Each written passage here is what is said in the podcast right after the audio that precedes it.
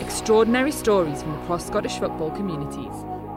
This is the SPFL Trust Football Powered Podcast. Hello and welcome to the fourth episode of the SPFL Trust Football Powered Podcast. I'm your host Jake Gray. And I'm Callum Woodger. It's nearly Christmas and we're down to the last 16 of the SPFL Trust Trophy. Just to remind you of the format a little, each round of the competition we're going to bring you some of the best stories from Scottish football communities. We'll also chat about the latest trophy games and bring you powerful stories, including how a Morton sporting family found solace at Cappielow through football memories. We'll also hear from Paul Greig from the Raith Rovers Community Foundation, who'll tell us more about their dementia and Alzheimer's related initiatives. And on the pitch, we'll hear from Raith Rovers striker Lewis Vaughan and Morton defender Lewis Strapp ahead of the fourth round ties. But first, let's start by hearing a little bit about the support Lorna Hughes and Janet Bell found for their dad, Morton superfan Jim Anderson. This is their story.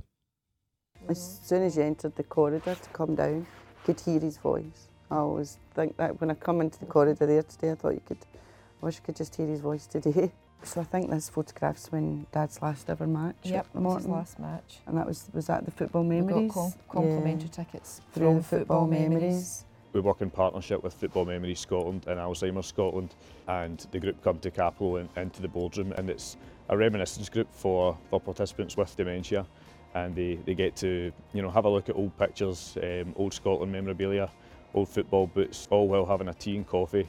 We've had a few ex-Morton players turn up at the Football Memories group before. It really does show the, the power that football has. Quite a lot of people see the Morton badge that I'm wearing and just assume that we're football coaches or it's all about the 11 players on the, on the pitch on a Saturday. But Greenock Morton, um, we're much more than that. It's, it's really crucial that the project continues um, to benefit people as, as it did for Jim. Coming here to the football memories was definitely something that brought a sparkle back to him.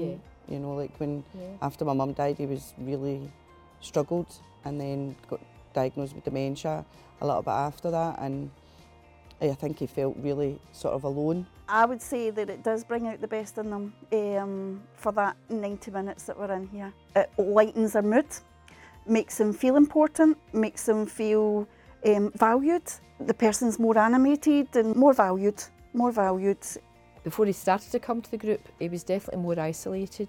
It definitely gave him something to look forward to. I, I think when he came, he, he couldn't quite believe that there was a group that they got to talk about Morton all the time. He was always properly excited about coming down to the group. A really nice social thing Yeah. for him to socialise with other people.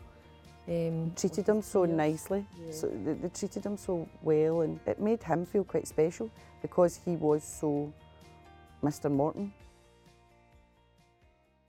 Yeah, a lovely video there with Janet and Lorna and really emotional emotional as well. Um, Janet and Lorna, how, how did that sound to you?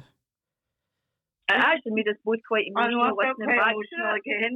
Just, yeah, when I said a bit about hearing his voice in the chorus, that just Made you think just about him. it you does make me think about him. Mm-hmm. Sorry, got a But bit it sounded it sounded really good. Yeah, it it sounded it sounded good. And, and I just, I, I personally love the the bit at the end. I think it's yourself, Janet, that you know, he says he's he's Mr. Morton, and that's I'm I'm lucky, you know, just to let everyone in on this, but you know, to know Jim a little bit myself. But um, that's exactly what he was. He was, you know, Greenock born and bred, and he just absolutely loved the club, didn't he? He did. He did. He yeah. absolutely did. Yeah. Loved everything about it. He was so proud of being a Morton supporter and about Cappielow and everything. He Yeah. just he loved it. And brought us up the same way. We were all had to be Morton supporters whether we liked it or not, you know. Yeah, definitely. and I think football memories gave him back a bit of his dignity as well when he went there because he was like a really strong, proud man and of it. And Morton was a big part of that. And then the dementia kind of robbed him a bit of that. But going back there did make him feel that important. And there the other lady said that he did feel important. Yeah. It made him feel really Yep. proud and he Mhm. loved it. Yep. And from the video as well, we can really see that Morton. It didn't only mean so much to your dad, but it meant a lot, a lot to yourselves as well, and kind of. It was a really strong family relationship with the club. Yeah, one hundred percent. I mean, we went with my dad as children, um, supported Morton every week. Um, went to some away matches as well, and yeah, that was just it was a it was a huge part of our lives growing up. And, yeah, and my grandpa was um, sort of employed, if if you like, by when he retired from the shipyard. He would go down and every day really, and it gave him that real purpose after he retired. He just cleaned the boots and helped about, and yeah. So yeah, it was always a real kind of family. There was always a family feel for us going there. Yeah, definitely. Yep. I mean, your, your, your Anderson's quite literally in with the bricks at Cappielow as well. You know, your dad, your granddad, and uh, you know your uncle as well. All all kind of immortalised in, in in that wall outside Yeah. Cappielow. Yeah, Yep, they are. absolutely, That, yep. They've got their own bricks. Yeah. And, and he loves that. be there well. forever. Yeah, definitely. Until Yeah. Absolutely, and, and just you know wh- when you first found out about football memories and you, you kind of told your dad about it, how did how did he react? How, how was his first kind of experience when he went down to Cappielow for the first time to get involved with the, the group? Oh, I think as Janet said before, he couldn't believe he actually got to go and sit, sit and talk about Morton. You know, that was just, and there was lots of other people there, his peers who he could sit and just talk about football matches from years, who his favourite players were, and all that kind of stuff. And he actually couldn't believe, I think, that it was actually a thing he could do. Yeah. You know? And the fact that it got to go into the, it was, I think it was in the, The boardroom, boardroom. yeah. And to him, and I know Castle to a lot of people doesn't seem like a big fancy sort of stadium at all, but to Mhm. him it was like, you know, going in the boardroom was quite special and he felt they got to go out onto the pitch sometimes and the dugout and that definitely made him feel special and that brought back lots of memories for him because being in, a, in and around the kind of at the back, you know, part of the stadium, um, he would have been doing that with my grandpa, and so that was there was definitely that in itself was enough to trigger uh, memories in my dad. So and all happy memories. Yeah, yeah, definitely. And and I think it was the it just made him feel special that he was part of it. Yeah, it's such a good group for for for that as well, making people feel special. And you've Yeah. kind of spoken about it a little bit already, but what kind of difference did did you see in your dad kind of before the group and before he started going to the group and after he came out? It, it made it, it definitely made him much happier, much more animated. Um, we would we would never stop hearing about who, what they talked about and who was there, and it definitely gave him something to look forward to as well. Yeah. Um, you know, he'd always be ready, always either his Morton tie on or his t-shirt, Morton t-shirt or whatever, when we went to pick him up to take him. It was really a special thing for him. Yeah, and he was always sort of like we, we need to be there in time because we're going down. It's Morton, you know. There was never that. Oh, he didn't ever let him down, and because the club was like really important to him. Yeah. But he was always very, like I said in the, the the video there, you know, he was first in and last out, and we. It was always his voice you could hear when we went to pick him up. he would say, and I'd say, Dad, come on, we need to go. But he just sat there for another two hours. He would have, um, just because he just loved it. It was just, and he never, uh, he forgot lots of things, but he never forgot that he went there on a Wednesday afternoon. He was always Absolutely. make sure that we knew that we were available to take him um, because he couldn't drive by then. So we would always make sure that we got him down there. But mm-hmm. No, it, it made a massive difference to him, to his mood, to his whole mood. Yeah. Even just driving down the road, as soon as you see the Clyde, he would. He used to say, "Oh, that's me home." He just loved when he saw the water and mm-hmm. just everything about it. He just it did definitely make his mood much much better. He was much happier. Mm-hmm.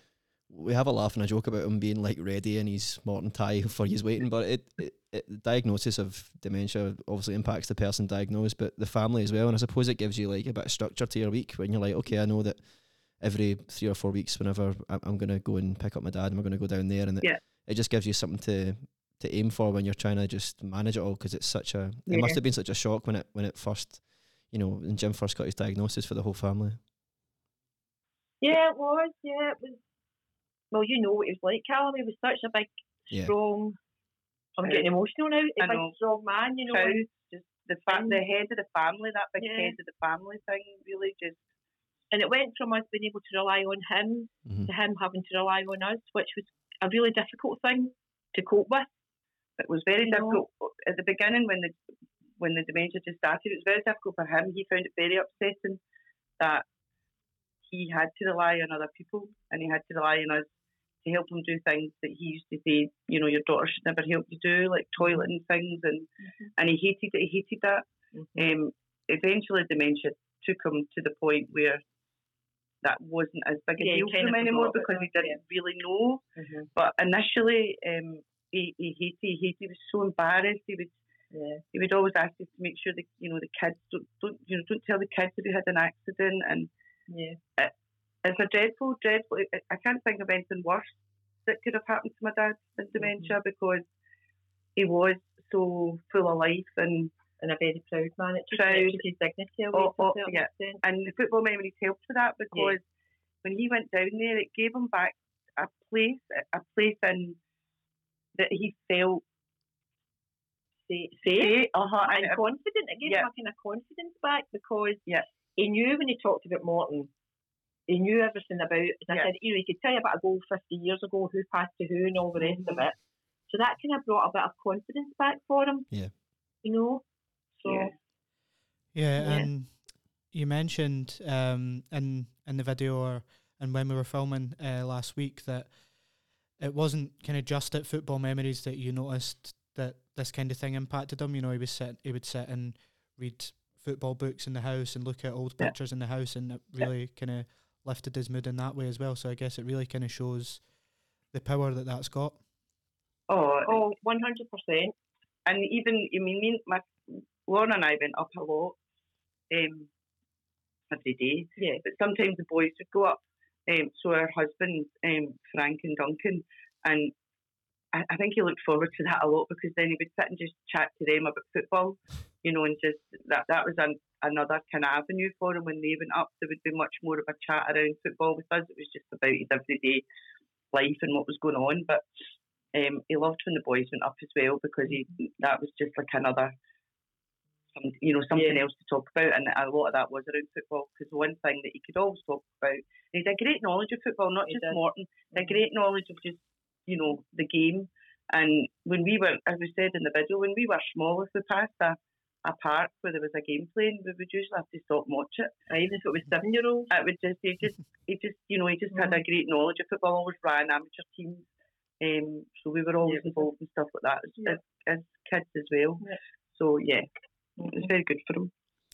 Just to bring Paul Greig in here from uh, Raith Rovers uh, Community Foundation, do you sort of see parallels in, in Jim's story and, and Lorna and Janet recounting that with some of the things that you guys do at Raith with your programme, uh, Reminiscing Raith?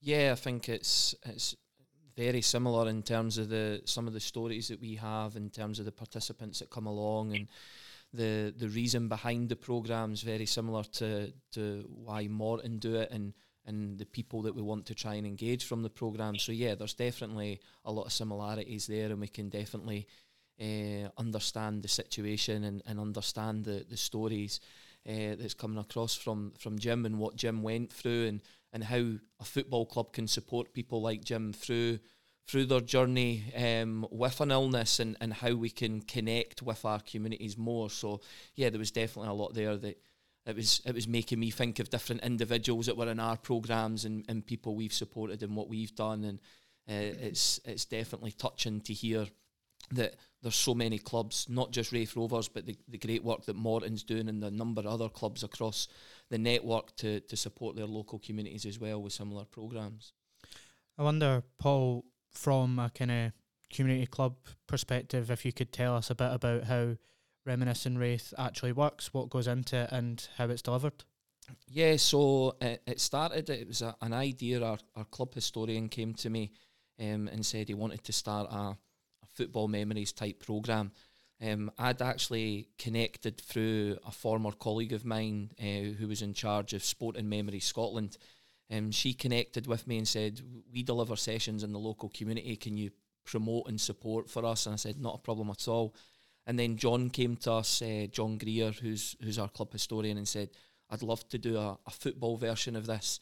Um, our programme might be slightly different uh, than your, your typical um, football memory session where you're looking at memorabilia and cards and stuff. We we actually bring in a lot of guest speakers um, for ours, and the guest speakers. John creates little portfolios on the different speakers that he brings in and shares the different memories. And it's we try and do a, a whole host of whether it's former players or it's uh, journalists we've had in, we've had golfers in, cricketers in, just different sporting people to come in and just share their memories.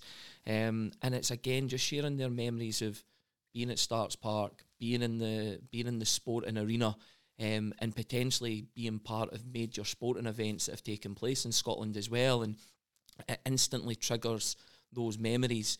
Uh, so we take place every second Thursday. We have our session down at Starks Park, and one of the parts that we wanted to do just to make it slightly different, and this was before the, the cost of living crisis and, and stuff started to come in, and the warm hub uh, project started to come. But we said we want to provide teas and coffees. We want to provide that social opportunity to go and connect and get people to connect that they might see each other in the stands, they might see each other walking up the ramp at Starks Park on a Saturday, but they don't know who each other are.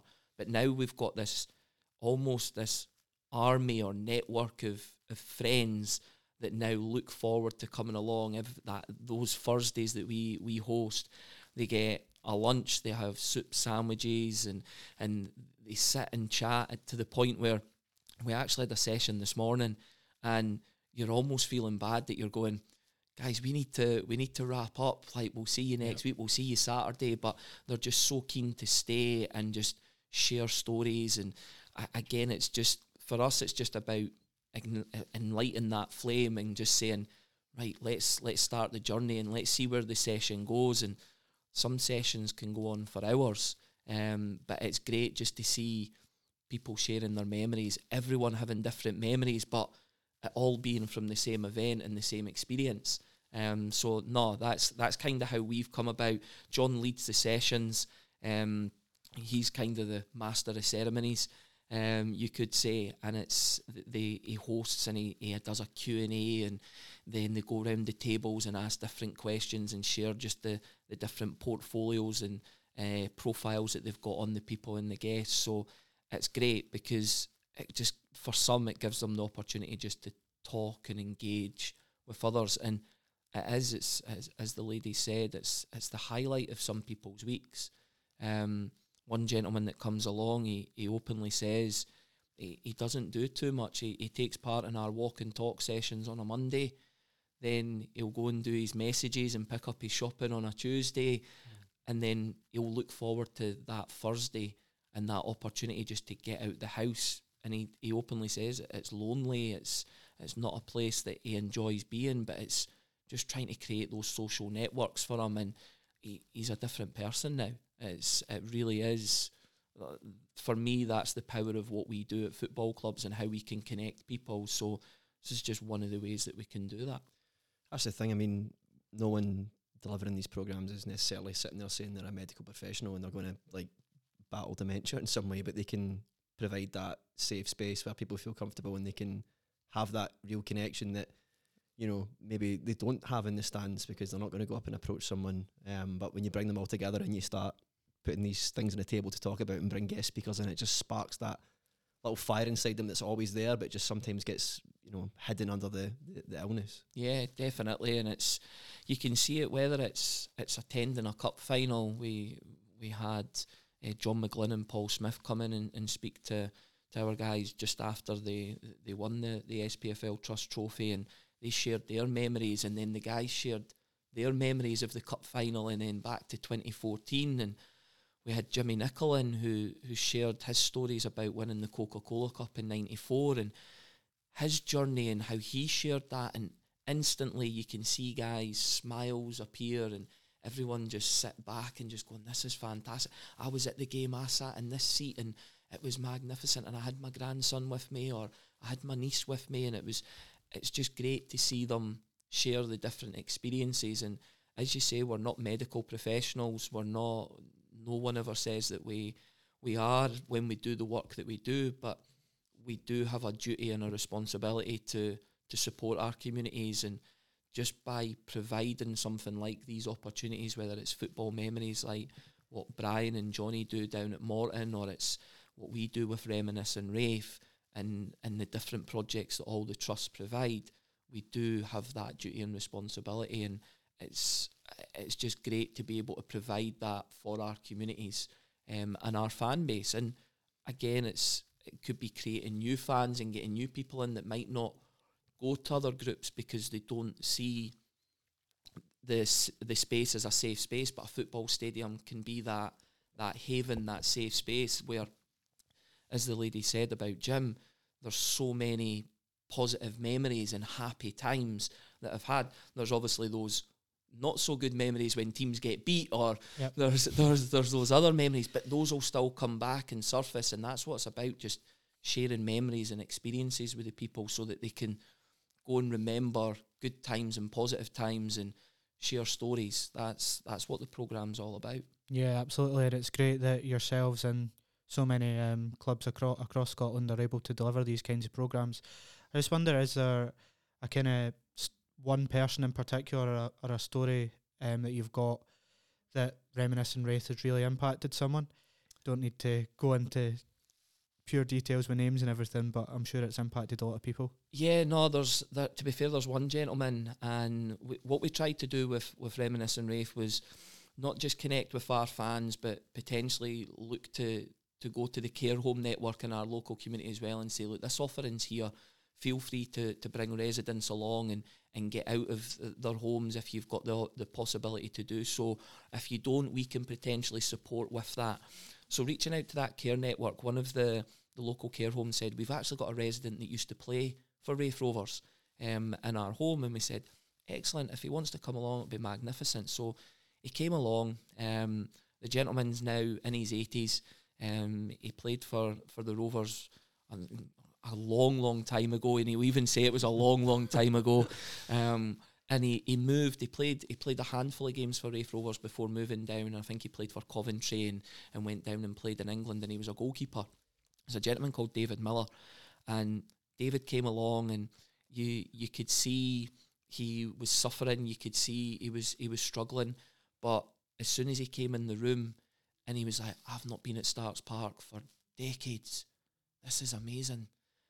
The place hasn't changed much. and you're going, okay, thanks, David. We thought we'd, we, we'd do it a little bit of justice and get a lick of paint and, and try and try and do the place up. But he was so honest and so great. And he shared about his memories and shared about the best game that he's ever watched and the best player he's ever seen in terms of Stanley Matthews live. And he was sharing all these stories. And John, he came to he came to the first session and we said we need to do a bit of research on David. We need to get more info. And John came back and he found a couple of photos, and he showed them to David. And instantly, David broke down into tears, and he said, "I never thought I would. I can remember this day. I can remember getting this photo taken, but I never thought I'd see this photo again." Um, and we said, "Look, this is yours. Take it. Take it back to the home. Share it with your daughter. Share it with the the residents."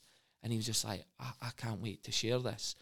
And then we're sitting in a room. We we host in the the the 200 club community lounge at Starks Park, and in the room instantly, the reason we host in that room is there's a lot of memorabilia on the walls and mm-hmm. different stories that can be shared. And we didn't actually even realise that that photo was up on the wall.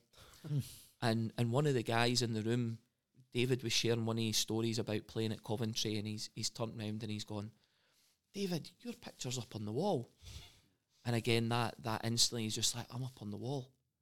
I, I only played a handful of games, but my picture's up on the wall. and it was, you can see him just sharing his stories of playing for the club and like being a being a supporter and like being back in the local community. He never thought he would come and step foot in Starks Park again and see these memories. And that's just one of the the stories that there's a number of, of different people that attend our projects, but David's one is the one that's probably stuck with us. And even when he's gone back um, to his home, he shared the stories where the ladies that bring him along have turned round and said, "We, we can't shut him up for three days."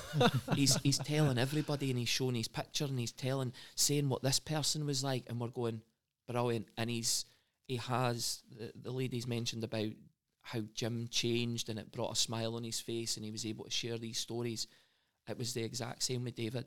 You could see he was a, just a different person and a different character just when he started to share these memories. And that's what the programme's about. Yeah, definitely. It's it's funny you mentioned you know sort of it's like these programs mainly engage elderly gentlemen usually, um, but they, they almost turn into like when they see these things like whether it's a photo or they engage with someone that they know, they turn into these wee boys again that are getting lifted over the Yeah. turnstiles to go to the games. And I know that Lorna and Yeah, Janet, yeah. um, your dad had a very similar experience, didn't he, when he went down to to the group and, and met one of his kind of heroes' um, sons that was at was at the group Oh, to- yeah, to speak, yeah. wasn't he? Yeah, it was. Um, so Jimmy Cowan was a keeper, and we saw his picture in Capel when we were down. My dad used to talk about him a lot, and um, said he was the best keeper. He was a Scottish keeper as well, I think. And Jimmy Cowan's son came to the football memories and uh, talked about his dad, and my dad sat next to him, and he was so chuffed about all of that. Just like he, he was always very humbled by it. Oh, I can't believe they bring these. They came over Yeah. to talk to us. You know, he was always very humbled by it as well, Dad. And yeah, that was great. It was great for them to um, meet him and talk about all the. I think my dad shared some stories with Jimmy Cowan's son about his dad as well. Yeah, he did, that my dad remembered, yeah. You know, when he was younger, he used to sit and watch him um, training and he used to walk on his hands Hands, along the wall right, strengthen his shoulders and his arms. And he told Jimmy Cowan's son all about this and all that. So, and like as the guy just said, he raved about it for weeks. He kept going on about it, how he'd met Jimmy Cowan's son, you know. It was his big hero. Yeah, yeah, he was really chuffed, and and then when we found his picture in the book, yeah, as well, one of the Morton books, the memorabilia books, that in the background, I think it's is it Rowan Alexander the picture of? No, I don't know who it is in the front, but, but yeah, Dad's in the background of the picture, so he was quite chuffed about that as well. Yeah. Yeah, no, it's um, it's brilliant the impact of these these things that seem so um, small can can have on people, um, and I suppose that's just the power of football memories, power of football, reminiscing Raith as well. Um, yeah.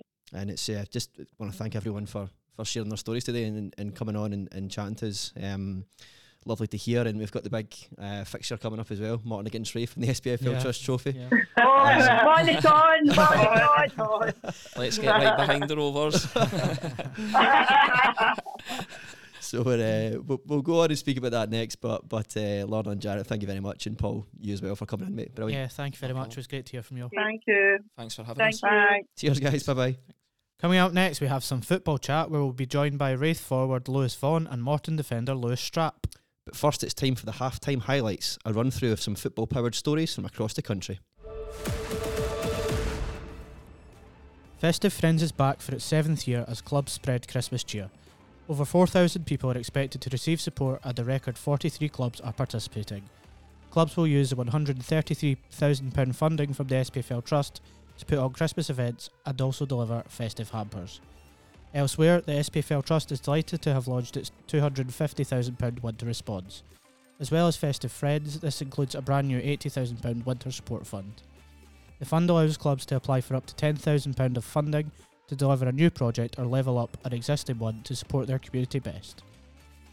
Cashback off the bench participants at Motherwell FC Community Trust and Falkirk Football Foundation recently received their awards for completing the programme. Cashback off the bench supports young people to improve their employability skills, attainment level, physical activity, and mental well-being. In the capital, Hibernian Community Foundation are working in partnership with Radio Forth Cash for Kids to collect presents for young people who need it most this Christmas. They support children from birth to 18 and are especially in need of gifts for babies and teenagers. Visit the Planet Radio website for more information. And finally, Ranger supporter Ian Kerr is sharing his story of living with bowel cancer in the hope fellow fans will come forward with their own experiences to help raise awareness. Ian has been a volunteer with Bowel Cancer UK for six years, following his diagnosis in 2014.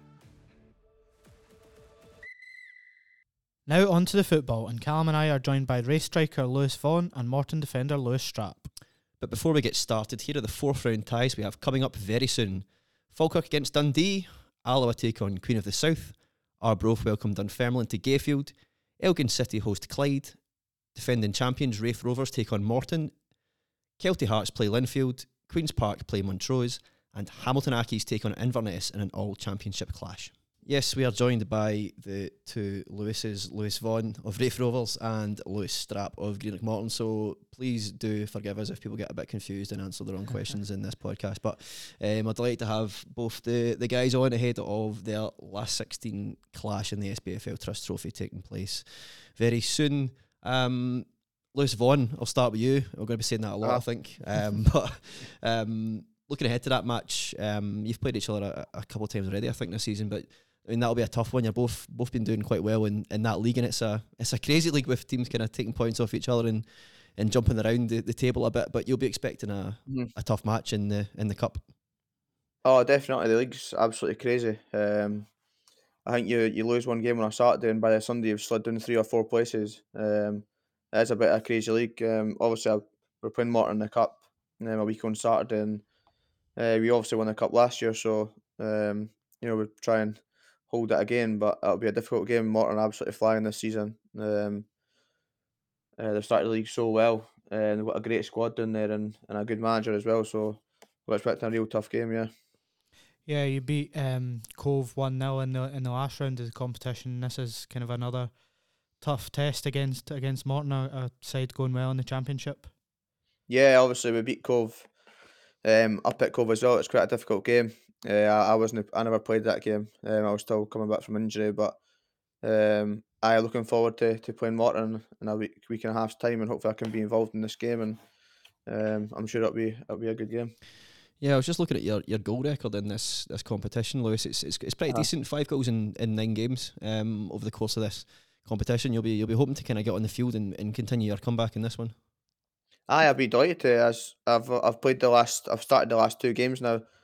Um, I played ninety minutes then eighty minutes on on Saturday just past. So, um, I just about building my minutes up and getting as many minutes on my belt as I can. And um, we play Ayr on Saturday, then Morton in the cup. So I'd be delighted to play in both games and um, hit the ground running and get my, my first goal of the season, hopefully, in, in on Saturday or in, in the cup against Morton. Yeah, um, just just on your injury, that's been obviously a really tough time for you. It's been a, Aye. a series of injuries over over the last couple of years. How Yep. how have you found that time, and how how have Raith kind of helped you through that? Uh, it, has, it has been difficult to be fair. Um, I didn't know any player that's really came back. Had four ACL injuries and came back, so um, hopefully I'm one of the first to do so. And Yep. you know, it's Raith have been absolutely amazing for me. It's um, you didn't see much loyalty in football these days, and the club's been so loyal to me and went above and beyond uh, for me on numerous occasions. And I can't speak highly enough of the club and what they've gave me and what they've done for me. Nothing's ever too much of a problem for for them, and I've been at the club for um, coming up 11 years now, so um, I can't speak highly enough of the club, and uh, they've done so much for me and my family and, in a, a long period of time now. Yeah, and the the way they've they've treated you in your, your comeback and your numerous comebacks that must have helped you a lot, not just in football but in your personal life and and in general. Yeah, definitely. Obviously, I've I've been at the club since I was 16, so as I said, 11 years now. Um, I've been at the club, and it probably helps that I, I went through the youth system at Raith, and um, they see me as kind of being one of their own, and uh, they treat me like their own as well. So, um, as I said, I can't speak highly enough for the club, and the the the manager John McGlynn, who's left, and the new gaffer who's came in, has been amazing with me as well, and they've given me everything I've ever needed. So, uh, I can't speak highly enough of Raith Rovers.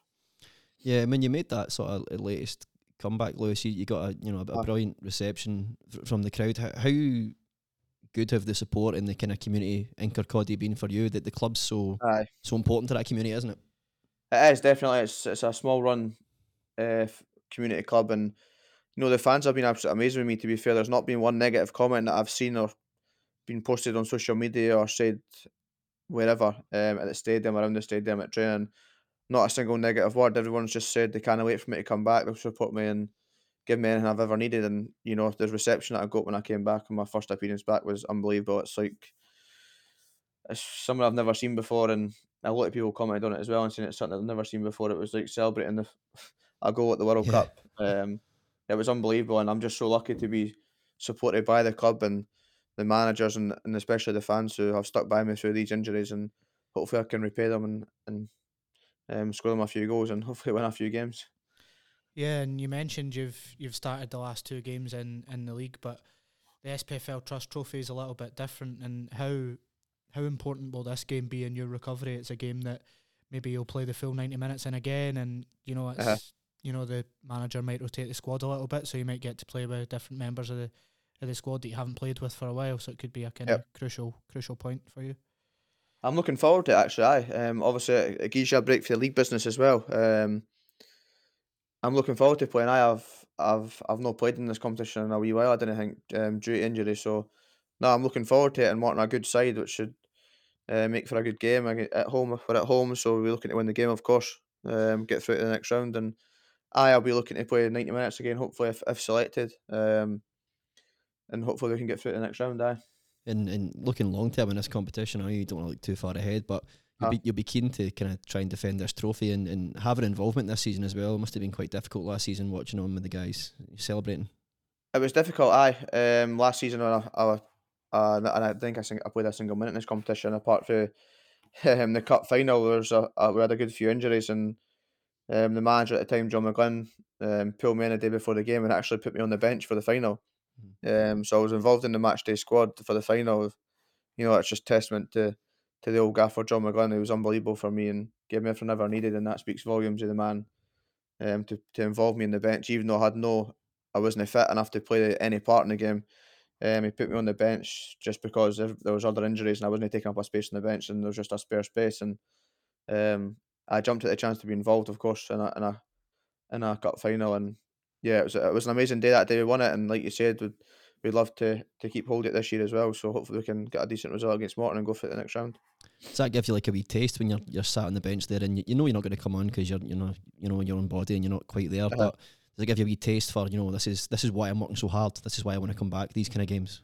Exactly, aye, and I think that was kind of the gaffer's thought behind it, just to give me a wee boost. At the time, I think I was halfway through my rehab, three or four months in the rehab, and um, it did give me that wee boost to to go and say that's why I'm doing it, and I want to be involved in days like this, and that's why you work through the, the dark days in the gym and the, the the days you have problems, and just work through it and work as hard as you can. As I've said in interviews with, in the past, I, I never cut any corners. I gave it 110 percent this time, so my conscience is, is clear, and I've done everything I, I possibly can to get back on the pitch as as fit and as able and as strong as I can. Just to bring yourself in, loose, um, Lewis Strapp there, um, just ahead of, ahead of this match as well. I mean, you, you guys are you guys are flying. You must be really happy with your, your form at the moment in the championship. Yeah, obviously we're playing well at the moment, but as you say in this league, it, you win you win a few games, you're right up there. You lose a few games, you lose one or two games, and you drop four, three places. So uh, obviously the run's good at the moment, but we need to keep our feet in the ground and just obviously take every game uh, one at a time. And uh, yeah, obviously the the form's good and the the boys are looking well in training and in games, but it can quickly change. We've seen it happen many times before. So I just keep our feet in, feet in the ground and uh, hopefully we can just kick on and stay with the pack. Yeah, we were talking um, about with with Lewis Vaughan um, a few minutes ago there, just about how this competition can be important in terms of, you know, uh, managers changing the squad and then continuing good form. Um, you beat Ayr last time out in this competition in the last round on penalties, and since then you've only lost one game, so uh, you've really kicked on since then. Yeah, obviously uh, we've, we've been playing really well. We had we played Cove obviously last week, and um, it was uh, the weather up there wasn't great, and it was just a tough game. But I think that just shows when we're going away to places like Cove and Raith and places that aren't nice to go. You know, it shows a testament to the team that you know we, we're going and we're winning these disgusting games, and hopefully we can just keep keep it going until for as long as we can and just keep kicking on. How, how much of a difference is, is the new manager made Dougie Imrie to the kind of is that is that a confidence thing with the squad? Do you think? Because Morton have you know they've been in the championship for a, a few years and not really kicked on, but it seems to be something a bit different this time around, Lewis. Yeah, it's, it's, since the gaffer's come in, he's been he's been brilliant with us. You know, the first week he came in, I just remember it. He said said to me when we were walking out the training pitch, he said, "We're going to win on Saturday," and then that was just it was just changing for I think everybody the confidence coming in and saying that we're going to go beat teams, and he just knows how to get us going. So uh, yeah, it's been brilliant since he's been in, and even just the club in general. We've got the fans taking over. We've got Dalrada technology now uh, obviously sponsorships and everything's just looking up. So it's uh, it's a positive place at the moment. So we're in a good place. Yeah, and as you know like a, a, guy who like yourself, you know, Lewis was saying before we went on the air here that you know you started at Morton at under twelves, but you, you would have seen a lot of change actually in that time at, at, at, the club and, and, and stuff. But it still remains that real focal point in, in the community in Greenock and Inverclyde. Yeah, it's a, well, it's a fan-owned club now, so it's one of the biggest one of the biggest things for us is the fans, and uh, they make all well, they kind of make all the decisions now. So uh, it's going well at the moment. It's looking up. Um, but yeah, as if it's in Greenock, you know, it's a lot of my friends and family that are fans, and I know a lot of the fans that have been there that long. And it, yeah, it's, nice. I went to the games as a as a kid, and uh, it's obviously nice to now be able to pull on the shirt and go out there and play for them. You say that the fans make decisions. Did he get to decide who starts at left back or? uh, I don't. I don't think so. I don't think they get that far, but uh, yeah, it's, it's fan owned now, so it's uh, it is quite nice. Obviously, their donations obviously help to whatever goes forward. But now we've got this sponsorship and things. The the place is looking up, which I've seen in my time when it's been obviously over the years. You say I've seen a lot of change, and uh, this year in particular and last year it's been uh, it's been good. Yeah, it's clear to see that the club is is deeply rooted in, in the community um, in Greenock and in Inverclyde. Um, we spoke with Janet and Lorna, who their dad used to attend the football memories group at Cappielow, and you know it, it was so clear how much he loved the club and how much the group helped him um, after he was diagnosed with dementia. How you know how important is it that Morton remain visible and help people in in the community and just you know the power of football can really help some people. Yeah, obviously you, you see it now with everybody talking with mental health and all these other things. As you're saying, someday, for instance, being ill, you know, you come, you can come obviously down to Cappielow, and obviously at the moment it's obviously quite a nice place to go. The fans are coming through the door. Like the last home game there was, I looked at the cowshed and I was going like, I've not really seen it. I've not seen it like this. And there was we had over two thousand home fans in, and mm-hmm. usually we'll have 1,500 with that's including the away fans. It's sometimes like even a few years ago or a year ago or whatever. So it's a nice to have that obviously that connection with the fans. And at the moment, if we're playing well, you know they're coming through the gate, and that's all we can ask. What, what are your kind of ambitions this season, Lewis? I know you, you're doing really well in the league, but you're you're battling in a couple of fronts with the cups as well. I mean, it's been maybe a wee while since Morton have, have lifted a a trophy. Do you see this competition as maybe an opportunity to go and get your hands on something? Yeah, obviously well, we've got Raith in the next round. It's a tough place to go. A very attacking team. They'll they'll test us. We've obviously been playing well at the moment, but going up there away from homes is tough. And but a quarter final of any cup, no matter what cup it is, you know it's exciting. Uh, it would be nice to like to think we could get there, but you know, we have to keep keep our heads down and keep working hard. And as you say, it's nice to get away from league business and have that week, but we've got to kick on and hopefully for Morton and other years it's staying in the league. So hopefully once we get past that bridge, then we can look further. So just keep our heads down and kick on. Yeah, and Lewis, one of your first starts for the club was in this competition. It's a really kind of good stage for, for young players to kind of come in and and show what they can do and break into the first team? Yeah, you, you mix the, you, some boys maybe that don't get a chance in the league or coming back from injuries and things like that. You know, it's a good game to get in and get in about. Obviously, get 90 minutes under your belt for some boys. So, but obviously, we want to win the game. So, we'll have to. Hopefully, the gaffer's got picks the right choices and makes the right decisions, and uh, we can get the I'd say three points put into the hat for the next round how did you get your break at uh, Raith, Lewis? Did you kind of get get thrown on in a, in a, cup game, kind of similar to this this one coming up, or? Um, I, I made my debut actually against Morton at Cappielow. Really? Um, I think it was a league game. It was the last game of the season. Um, I was 16 and just came on for the last five minutes under John McGlynn's first reign at the club. Yeah, but and you know, I mean, that's that's a bit of a coincidence there, but uh, it's um, you know, the, the competition, you know, itself, the SPFL oh. Trust Trophy must be you know, it's, it's, it's one that does give you know teams opportunities yeah. to, to field players and, and, and do something a bit a bit different. Is there is there a few kind of like young boys you're looking at at Raith right now, maybe coming through that are uh, exciting you? Aye, there could uh, obviously this competition is known for um, a lot of younger players playing mm-hmm. um, in the competition. I I did start a couple of games um, when I was 16, 17, still breaking through in and out the squad um, in this competition before. Um, and yeah, there is a few a few boys, uh, young boys at Raith who are looking exciting. Quinn Coulson, who's always on the bench and around the first team, and Yep. um, he comes on hearing names, so it could be a good opportunity to to get him some minutes under his belt. I think he started the game at Cove actually. Um, I think he maybe set up the goal at Cove. Um, so yeah, there's young boys like him who could who could definitely play a part in in the in the cup match against Morton, definitely. Yeah, it's, it's going to be a it's going to be a cracker. I mean, Jake Yeah, and I have got sure. some predictions coming up later in the in the program. We won't reveal to you who we've both picked to win this game, but Yeah. um, just want to say uh, thanks to, to both the Lewises for, for coming on and, and chatting to us a little bit there. That was um, that was brilliant, lads, and then all the best for the for the next round. Yeah, all the best, guys. Cheers. No worries, mate. Thanks very much. Cheers. Cheers. Now, before we get into our predictions for the last 16, let's have a run through of the third round results.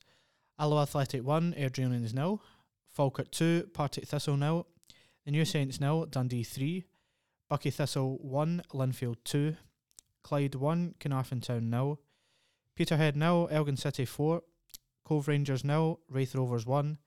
Dunfermline Athletic 2, Celtic B 1. Arbroath 2, East Fife 1. Inverness 3, Brechin City 3, and Inverness 1 4 3 on penalties. Greenock Morton 1, Ayr United 1, and Morton 1 5 4 on penalties. Montrose 4, Kilmarnock B 2, Queen of the South 4, FC Edinburgh 0, Annan Athletic 1, Kelty Hearts 2, Rangers B 0, Hamilton 3, and Cliftonville 2, Queen's Park 3. Now, if you're listening carefully to those, you'll already know the answer to what's coming. It's time for the SPFL Trust Football Powered Prediction League.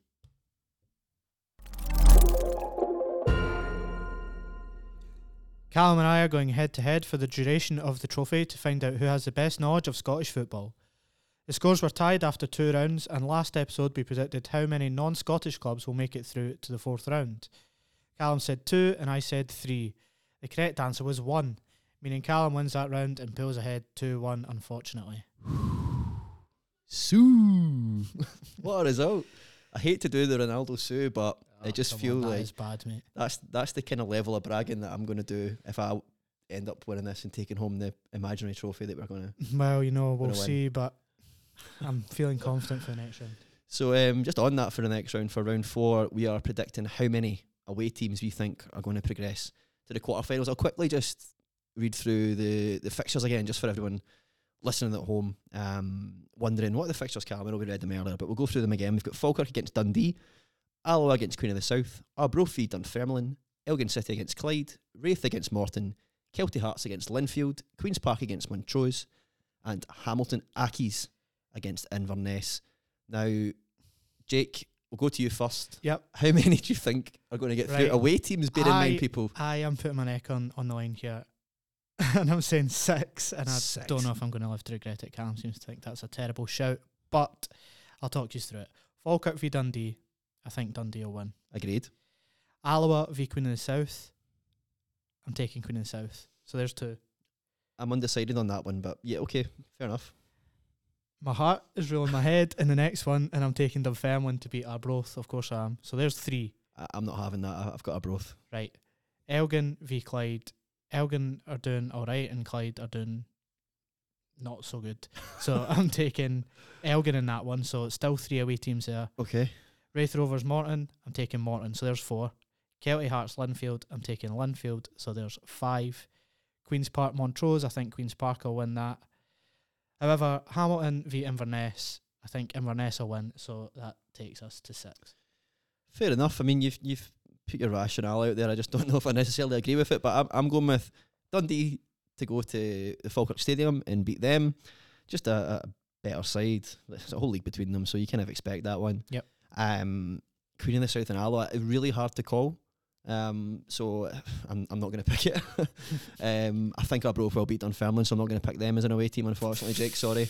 I, it could be proven wrong, but I still think Arbroath have got a wee bit, uh, a wee bit extra quality. Um, Clyde against Elgin. Elgin are flying in League Two, um, and Clyde are kind of struggling a wee bit in League One. So Yep. avoiding that one. Um, controversially, I know with the guests we've got on today, but I think uh, and being a Mirren fan, but I think Morton are going to beat Raith. So Yep. Morton are one of my teams um, there. Uh, Linfield to come over um, to Fife and beat Kelty Hearts. Just think Kelty Hearts have struggled a wee bit this season, and Linfield are a decent side. You Yeah, I know, agree with that, definitely. Playing playing European football and stuff, and um, probably a bit more equipped to come in and win a one-off tie like that. Um, Montrose against Queens Park, that's a difficult one. And Montrose are a really good team, but um, Queens Park have just stepped it up another level from last season. They look great in that championship. I've been really surprised by them. So, um, I'd have to say with the, the Spiders there. So no away team for me, but I think um, Hamilton Inverness. It's it's got to be it's got to be the Caley Jags. Um, Hamilton again, you know, right at the bottom of the championship, and you know, not looking in terrific shape. But you know, could be wrong. They're at home, so that this is why we picked it because it is tough to kind of call. But um, I think Billy Dodds's team will, will go you know down to Lanarkshire and, and fancy themselves to get through. And they're a, they're a decent cup side as well. Uh, Inverness kind of Yep. traditionally down the years. So And I Yeah. know six sounds like a lot, but I'm going for it. Well, we'll see. We'll see, Jake. Um, take risks. Yeah, I know you do now at this stage of, of the game. You know, you're you're two one down after this round. There's only three left, so Yep. You're gonna have to win at least you know a couple to kind of. to up my game, and I'm putting my neck on nine here. Okay, I respect that. Now, if you want to learn more about the SPFL Trust, check out their Facebook and Twitter, or visit spfltrust.org.uk forward slash trophy to learn more about the work they do and the SPFL Trust trophy itself. And for more information about today's topics and participants, you can take a look at the episode notes. Thank you very much for listening, and we'll see you in the next one. Goodbye.